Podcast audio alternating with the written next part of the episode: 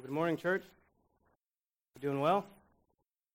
Very good, very good. Well, it's good to see you. Uh, again, if you're a guest with us today, whether this is your first time or perhaps your second time, and you know what? I'll just go as far as saying as if, if this is even your third time, and I have not met you, I would love to do that just directly outside of these doors on your way out. And please do not leave this building without receiving a gift from us. We're glad that you're here, and we're glad that you're worshiping your Lord your Jesus uh, with us. And so, if you have your Bible with you, uh, you can turn with me to Matthew chapter 2. Matthew chapter 2, uh, what we're doing as a church is we are uh, in a series called Advent, and Advent simply uh, means arriving or the coming of Christ. And it's the anticipated arrival um, of Jesus. And, and what we've been doing here at Hillcrest is we have been following the birth narrative of our Lord and Savior Jesus, and we're going to continue um, in the telling of that story today, Matthew uh, chapter 2. And I just want to say that this might be a familiar text to many of you. This may be, it's one of those Christmas texts. You know, the Christmas story, we, we, we find several different passages that we know well. Maybe that we've read, maybe that we've heard read, uh, maybe um, we've heard preached m- maybe many times. And, and so this may be a familiar passage to you. Um, and there, quite honestly, there are a lot of different ways that we can go with this passage. And um, my prayer is that God would use the direction that we're taking together for His glory, for the exaltation of His Son Jesus, and for the edification of you and me, the saints. And so, before we open up and read, um, would you join me as I pray for us? Father, I just thank you for this moment, this time that we have um, to gather together as the body of Christ, looking towards Jesus, the author and perfecter of our faith. God, you have brought us here in this moment, in this time, on this day, for a reason. And so, God, would you do, do us the favor of speaking to us? We ask in Jesus' name. Amen. We'll begin in Matthew 2, starting in verse 1. We'll just start out reading a couple of verses. The Bible says this Now, after Jesus was born in Bethlehem of Judea in the days of Herod the king, behold, the wise men from the east came to Jerusalem, saying, Where is he who has been born king of the Jews? For we saw his star when it rose and have come to worship him. So I have three points for us this morning that I hope and pray will help us unpack um, what God would have us see in this passage. And my first point is this those who are wise will seek the things of God.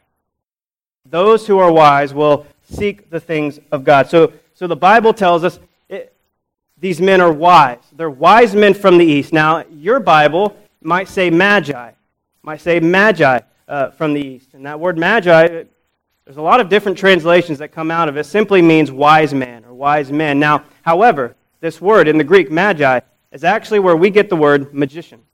But I don't want you to think of these men traveling to find this, this king of the Jews as magicians like David Blaine, or maybe if you're not familiar with that name, David Copperfield. These men are not that. They, they are far more than, than magic tricks, okay? And so there's a lot of different things that Scripture actually shows us um, who these men are, where they come from, and what's inspired them. But we know them as uh, wise men. And, and in fact, uh, these men are, think of these men as, as priest like people. They are religious people, um, not of the Jewish religion, um, but rather a, a Gentile type religion. But these men are no doubt religious people and they are known to be uh, men of religion that is of the stars. So a lot of people think these men are astronomers. They're, they're the studiers of the stars. Uh, and so they look up to the sky, they look up to uh, the stars for answers. And, and so I want to just take us through a, a, few different Old Testament texts that I think will help us um, try to uh, grasp maybe who these men really are, uh, where they come from, and and ultimately, why are they on this path towards Jerusalem and then ultimately Bethlehem? And so the Bible says, if you don't know, King Solomon. Now, King Solomon is, is the son of King David. The Bible says that King Solomon is the wisest person who has ever lived in the history of all history, outside of the person of Christ, of course.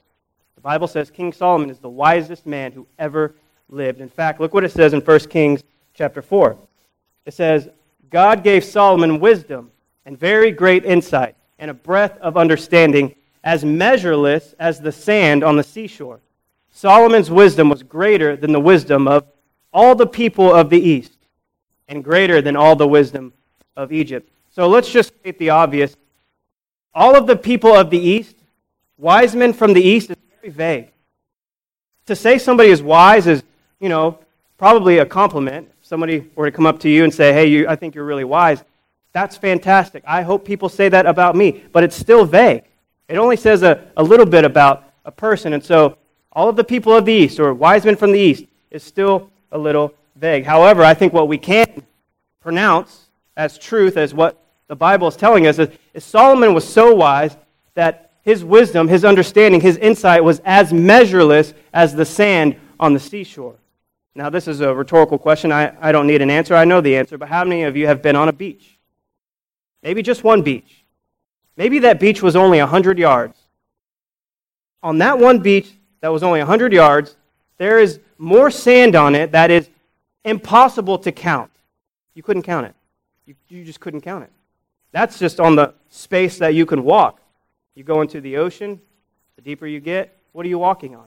You're still walking on sand. And the deeper you go, you know, I don't go that deep because that gets a little scary, but uh, the Bible is. Now think about all the beaches on the planet. The Bible is saying that you can't even measure the wisdom that Solomon has. There's no way to measure it. However, it would seem if you were to measure it, the Bible says that Solomon's wisdom was greater than all of the people of the East. Whoever these mysterious men are from the East, they're wise. They have wisdom, whoever they are. In fact, Egypt is known as a, as a place that uh, did a lot of things in the world, a lot of incredible things that if you saw it with your own eyes today, you'd be like, how in the world could they have done that? People from Egypt were very, very wise and ahead of their times. So, not only that, but there's a mention of these kind of men in the book of Daniel. Now, the book of Daniel has got a lot of different uh, incredible insights about it. Some things are very hard to understand, but what we do know is King Nebuchadnezzar had some dreams. He wanted those dreams interpreted. He called on people like this to come and interpret those dreams. They called them magicians, uh, men of the stars, guys who could foretell the future, guys who could interpret dreams. So suffice it to say, these men have unique gifts that not many other people have. They have rare abilities. And so the king calls for their help. And you know the story, they couldn't be much of help. So these men from the east, they're wise. They're respected. They're unique. Think of them as um, men of renown. They're priest like men. They have unique gifting. They have unique abilities. And it's clear by what they give Jesus towards the end of this passage that they are men of wealth. You know, the Bible says that um, there's, th- well, the Bible doesn't say that. Our nativities say that there's three wise men. That's typically what you see in a nativity scene. There's three wise men. We don't know how many of them there were. The Bible does not say that there were three, and the Bible does not say that they were kings. For all we know, there could have been 300 of them. And it's actually likely to think or to assume that there were many of them. These kind of people, they came in most likely a caravan. They had many different items with them. In fact, uh, it is said that these men traveled upwards of 700 to 1,000 miles. So it's unlikely that they packed light. So I hope this has helped you in your understanding of who these men are, at least where they come from. Um, but what about the star? Where's, what's the deal with the star? Have you ever gone outside of your house at night and you see a star and you just you're determined to follow that star? There's no telling where you'd end up. These men are following a star. What's the deal with the star? Well, there's an Old Testament oracle by a guy named Balaam, and who's a seer, who's a guy who could tell the future.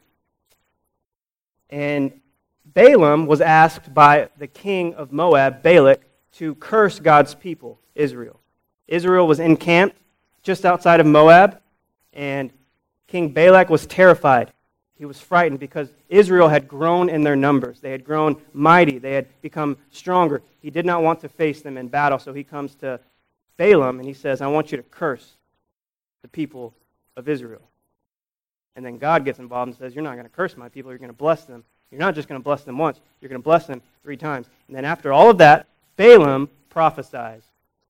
And it's clear this is a messianic prophecy. This is what it says in Numbers 24, verses 16 and 17. It says, The oracle of him who hears the words of God and knows the knowledge of the Most High, who sees the vision of the Almighty, falling down with his eyes uncovered. I see him, but not now.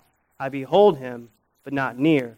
A star shall come out of Jacob, and a scepter shall rise out of Israel. This is talking about a ruler, a king who will rise out of Israel.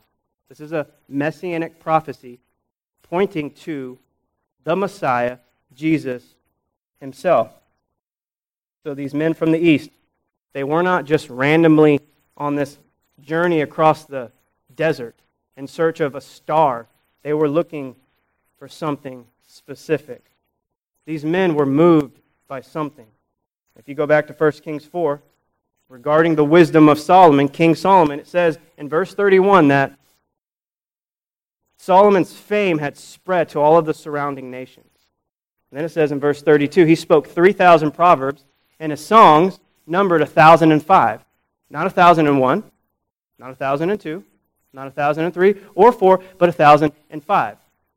He spoke about a plant life, or about plant life, from the cedar of Lebanon to the hyssop that grows out of walls.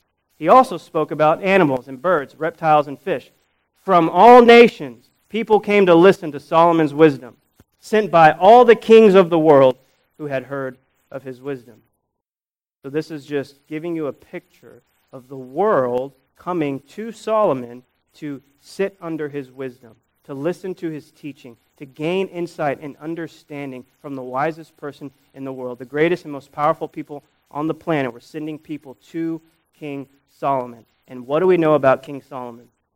King Solomon builds a temple for the Lord. King Solomon is, is he, he's a man of God. And so if the world is coming to King Solomon, the world is receiving the wisdom of God himself. Because wisdom does not come from man, it comes from God.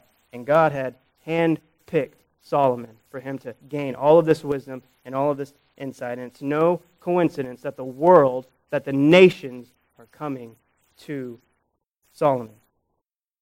So all the nations of the earth, they come for, for insight, for understanding, for knowledge. And what they're receiving is influence from God Himself. So these men are literally receiving not wisdom from Solomon, but from God. And here's the truth if you want deep understanding about all of the things in life. Why are you here? What's your purpose in life? You as an individual, not even so much in your marriage or in the world or in your workspace. What is, what is the purpose of your life as an individual, as a man and as a woman, as a young person or someone who's older in years? What is the purpose of your life? Why am I here? If you want deep understanding or insight into these types of things, look no further than the wisdom of God. And the Bible says all you have to do is seek it out. All you have to do is ask. The Bible says, uh, when you seek me, you will find me when you seek me with all your heart. Talking about the pursuit of God Himself. And you know what? In the New Testament, this was exactly the, the Apostle Paul's prayer for these Christians in Ephesus. In Ephesians 1, he says, uh, My prayer is that the God of our Lord Jesus Christ, the Father of glory, may give you the spirit of wisdom and of, the and of revelation and the knowledge of him, having the eyes of your hearts enlightened, that you may know what is the hope to which he has called you. Seeking wisdom is not a new thing. It is not something new. And so Paul's prayer in the New Testament is I pray that you would receive revelation from God Himself, that you would gain insight and understanding into the things of God, that you may know what is the hope for which you are called to. You want to know why you're here on this earth? More than being a parent, more than being a, working in a job, more than just taking up oxygen. If you want to know your purpose in life, specifically in this season, and the craziest year of all years, look no further than the Scriptures. The wisdom of God is available to all of us. All we have to do is seek it. All we have to do is ask. God has said in the New Testament, in James, He will give wisdom to those who ask. By the way, wisdom is not just limited to intelligence. If you feel like you're not as smart as the person sitting next to you, and how that might be a hindrance of, of, of how you're able to make a difference for the gospel or for the name of Jesus, don't think that. If you think you're not as smart as the person sitting next to you, and that somehow prevents you from uh, doing incredible things for the kingdom of God, don't think that way. It's not true.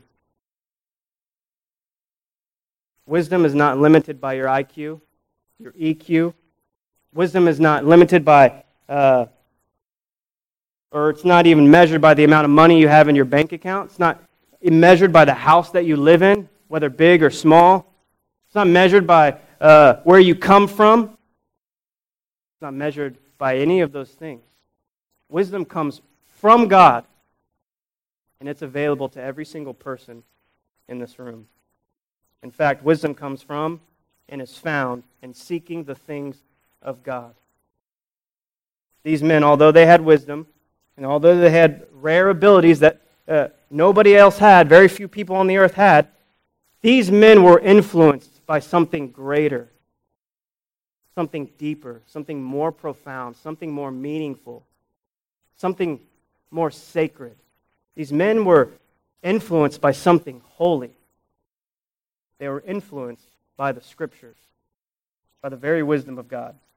It's the only explanation of how they would even consider crossing cultures, hundreds of miles, to find this one who is to be born King of the Jews. They had to have been influenced by the scriptures. Can the same be said about you? Can the same be said about me? Is your life influenced by this book. This is not God. This is revelation of God. This is inspired by God. This is His Word. And you will find Jesus when you search the Scriptures, but it, it is not God. It is revelation of God. And you find a, a relationship with Jesus Himself through the Scriptures. Is your life influenced by the Bible? Or is your life influenced by other things, like your TV?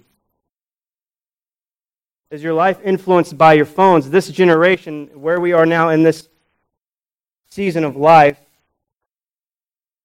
we are on our phones more than ever.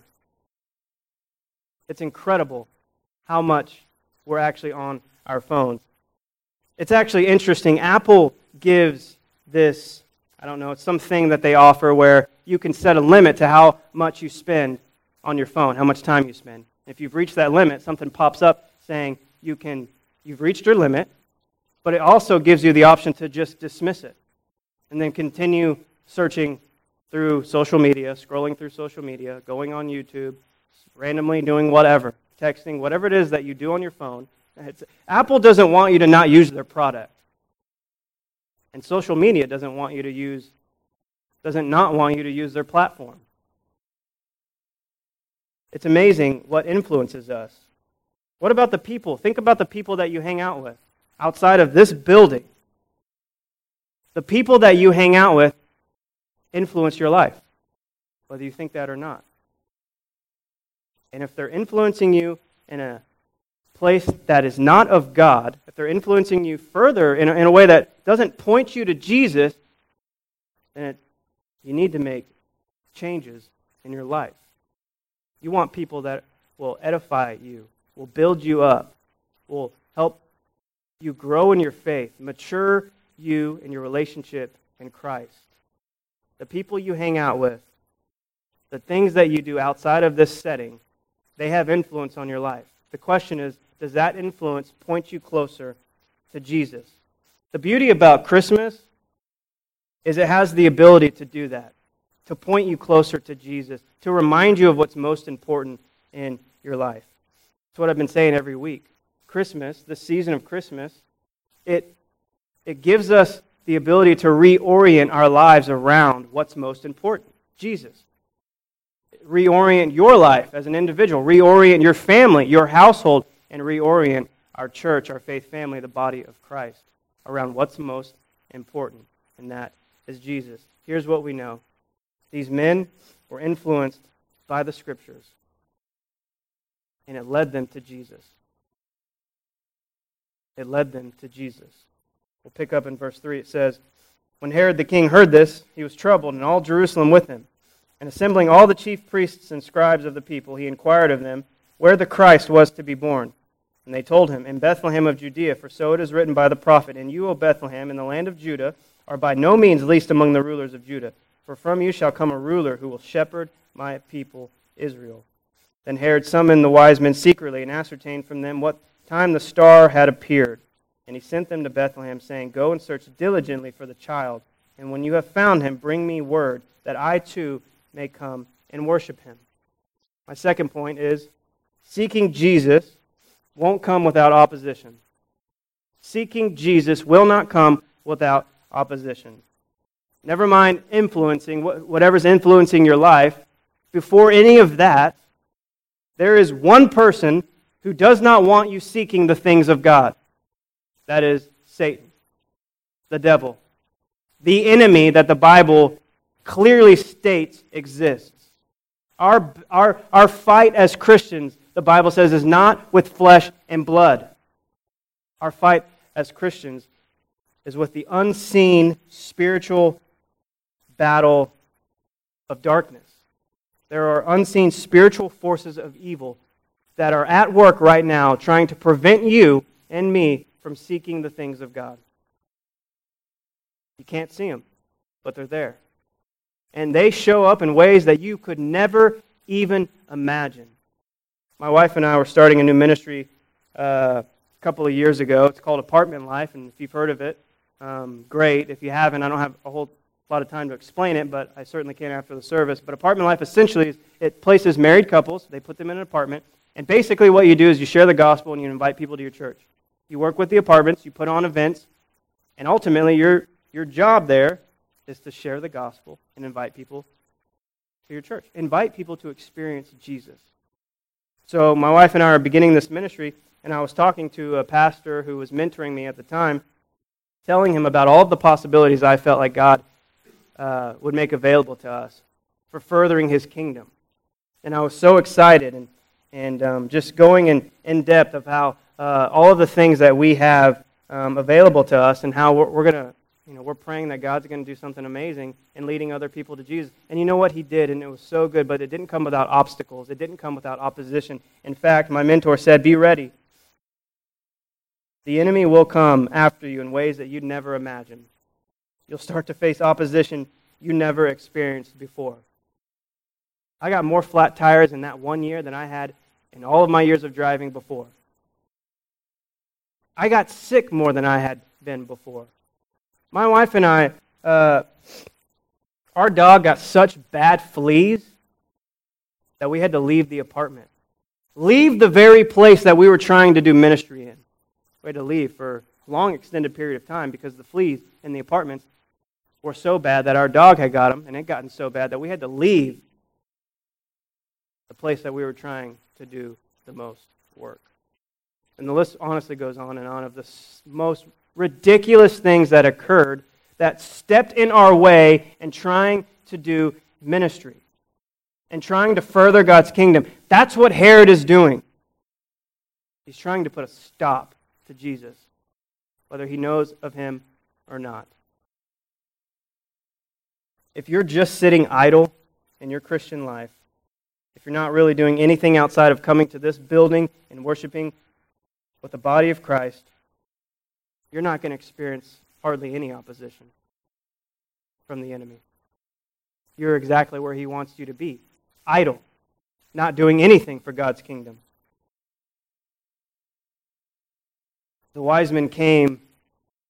They're not, they're on their way to Bethlehem, but there's a pit stop.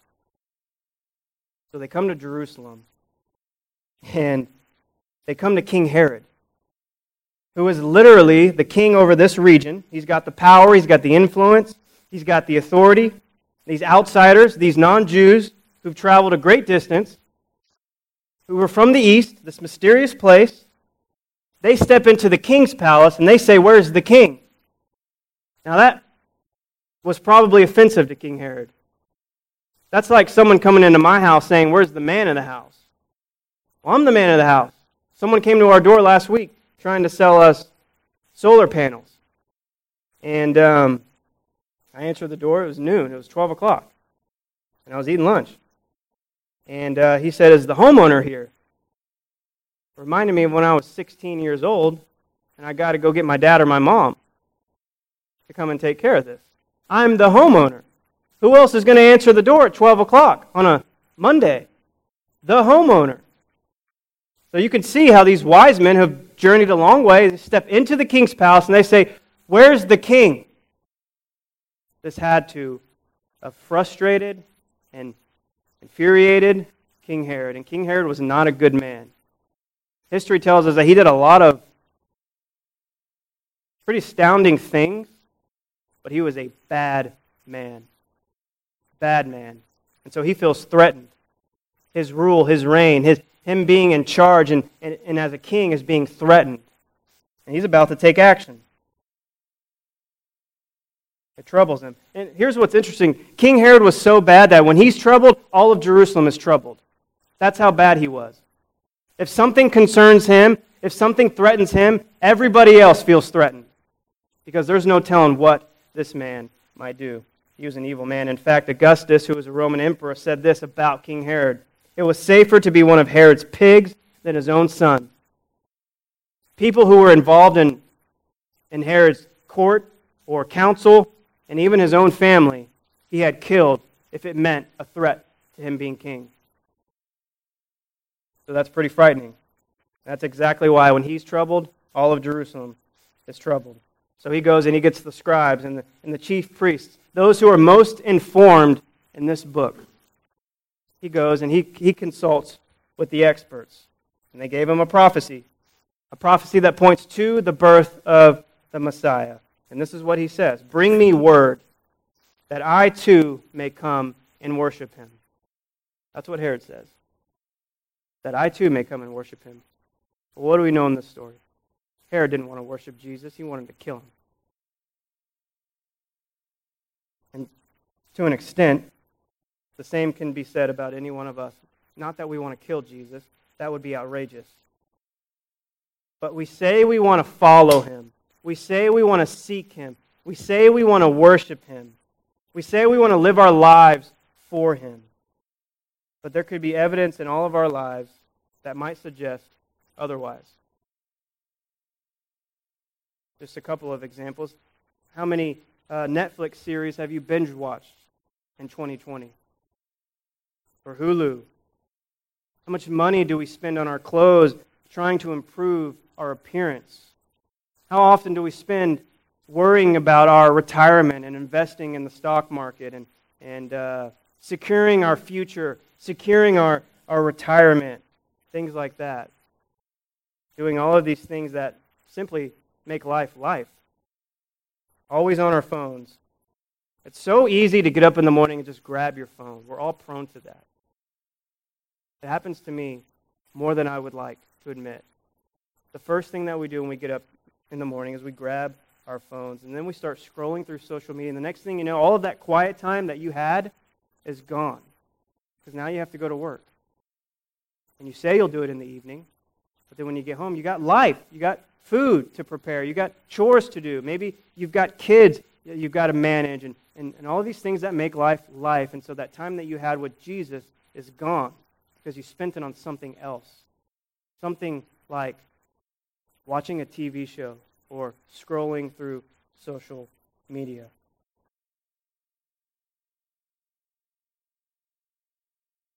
We say we want God, but we spend very little time talking to others about God. If we don't have anything to offer, then what's the point?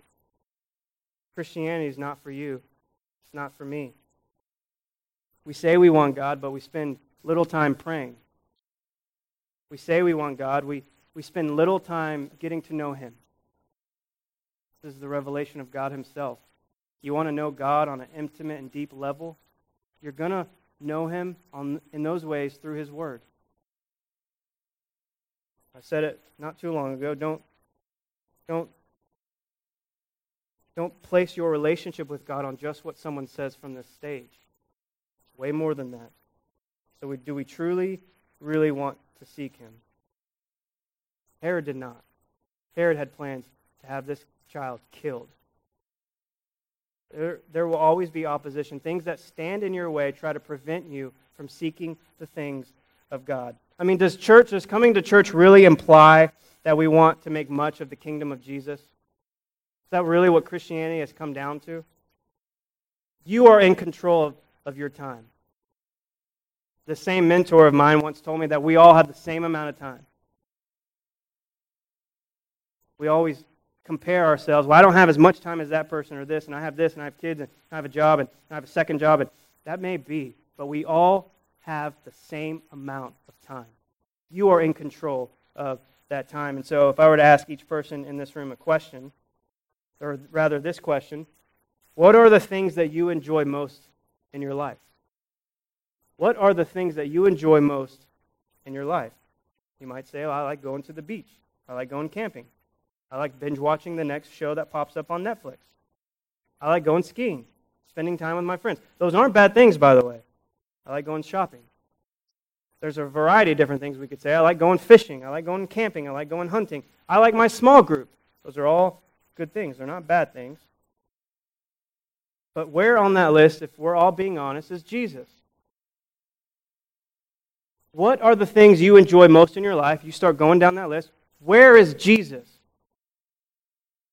Because we're prone to just easily and immediately and obviously just put him at the top. But is he really at the top for us? And I just want to tell you there are things that are trying to put Jesus from number one to number 50 in your life.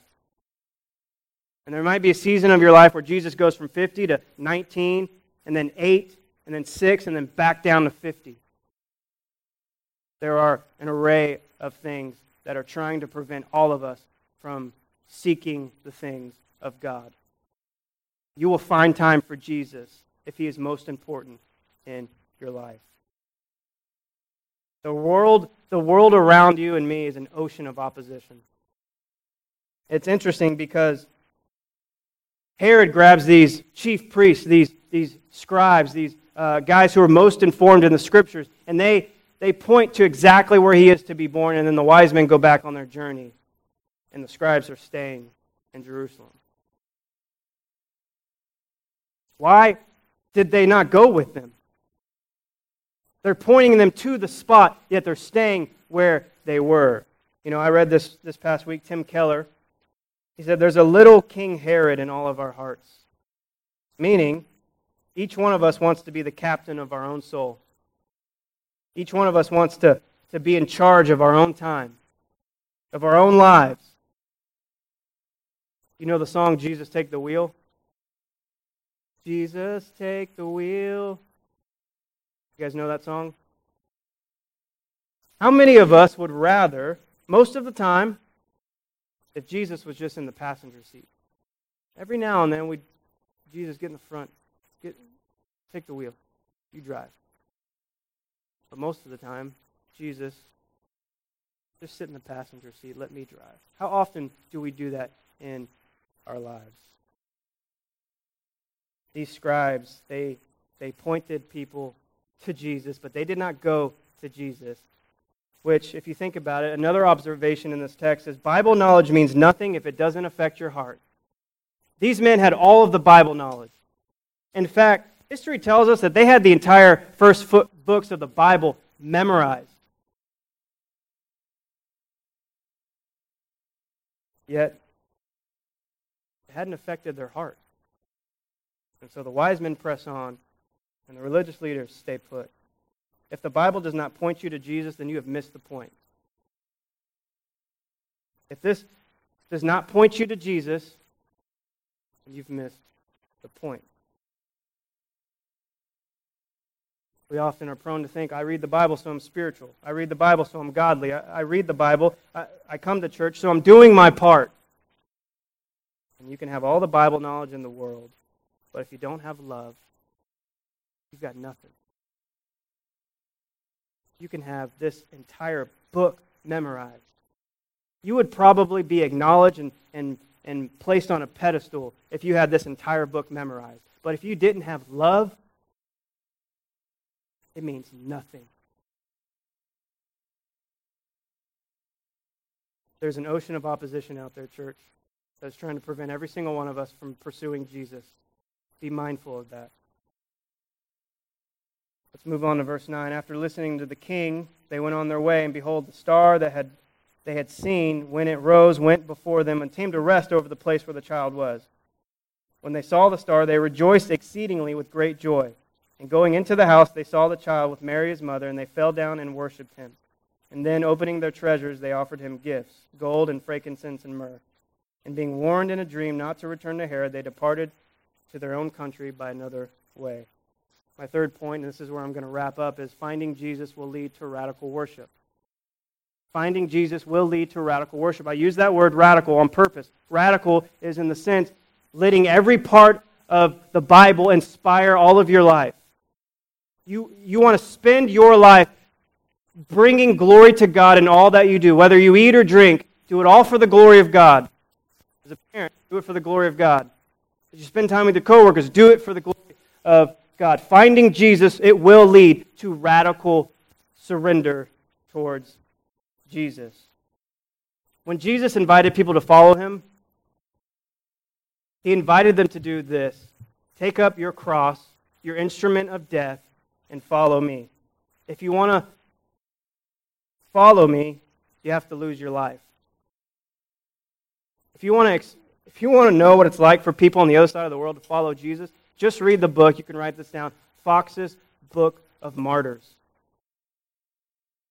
They follow Jesus in a way where it can get them killed and tortured. It's, an, it's unbelievable when you read it. Jesus says, if you want to follow me, know that the world will hate you because they hate me. It, it almost sounds like only a lunatic would follow Jesus. But the, the reward is great. Because when you find Jesus, you find life. They're, they're going to Bethlehem. Do you know what Bethlehem means? It means house of bread. In the Old Testament, uh, God gave his people manna from heaven. They get, he gave them bread from heaven. And Jesus comes in the New Testament saying, I am the bread come down from heaven. And I've come to give life to the world. That's what Jesus says. He says in John 6, verse 35, I am the bread of life. Whoever comes to me shall not hunger, and whoever believes in me shall never thirst. When you seek Jesus, the Bible says, when you seek the Lord with all your heart, you will find him. When you seek me, you will find me when you seek me with all your heart. Jesus is saying, I am the, the source of everybody's hunger. I am the source of everybody's longing. I am the source of everybody's searching. These men were looking up to the sky, searching for answers. And it led them to Jesus. In fact, it says in, in verse 2 For we saw his star when it rose and have come to worship him. It was his star. It wasn't just a random star, it was his star. And don't think of it as just a star, think of it as light. Jesus is the light of the world, drawing the nations to himself. It is God himself who leads these men to Jesus. And what is their response? Verse 11 And going into the house, they saw the child with Mary, his mother, and they fell down and worshiped him. And they offered him these gifts. And these weren't just, as seen on TV, stocking stuffers. These were good gifts, quality gifts, expensive gifts. And they gave them to Jesus. They offered them to Jesus. These were treasures. It says they were, they were digging into their treasures, and, and out came these things. When you follow Jesus in a way that is radical, when you worship God in a way that is not of this world, you will give towards that end. Somebody once told me when I started to tithe in my Christian life, I asked them, Do you give uh, out of your net worth or out of your gross? And his response was, You give God your best. You give God your best. These men digged in, giving God their best. Their worship was radical, wasn't of this world. When they saw the child, they fell down and they worshiped him. Their searching had been complete. They had found what they were looking for. Some people in here, you may have come in here searching. Who is God? Who is He really? What does He want with me? Even as if, if Christ lives in you, you still may have come in this room searching. What is God's purpose and plan for my life? Maybe you're not in Christ. God's Spirit does not live in you. You are not a confessed or a confessing Christian, and you came here searching, and it's, I can without a doubt tell you that you are here by divine appointment. You are here because God has divinely placed you here. Sunday, December 20th, 2020, God has, has brought you to this room to hear the message of Christ, that, that He is the Messiah, the Savior of the world. And the Bible says He came to save His people from their sins. And ultimately, that's what Jesus did. He died on the cross for the sins of the world, that anyone who believes in Him shall not perish but have everlasting life. That's why Jesus came to save from sin. And I don't know if these wise men asked Mary, hey, what's his name? Know. But if she would have told him Jesus, these men are intriguing people. What's that name mean? To save. It means to save. They could have left there believing that this man, really, this baby, really would be the one to save from sin. It's only speculation, but not for you, and not for me. Jesus died for the sins of the world. Whether you believe it or not is up to you. Whether you allow the Spirit of God to change your life and reorient your life around Jesus is up to you. Let's stand and worship together.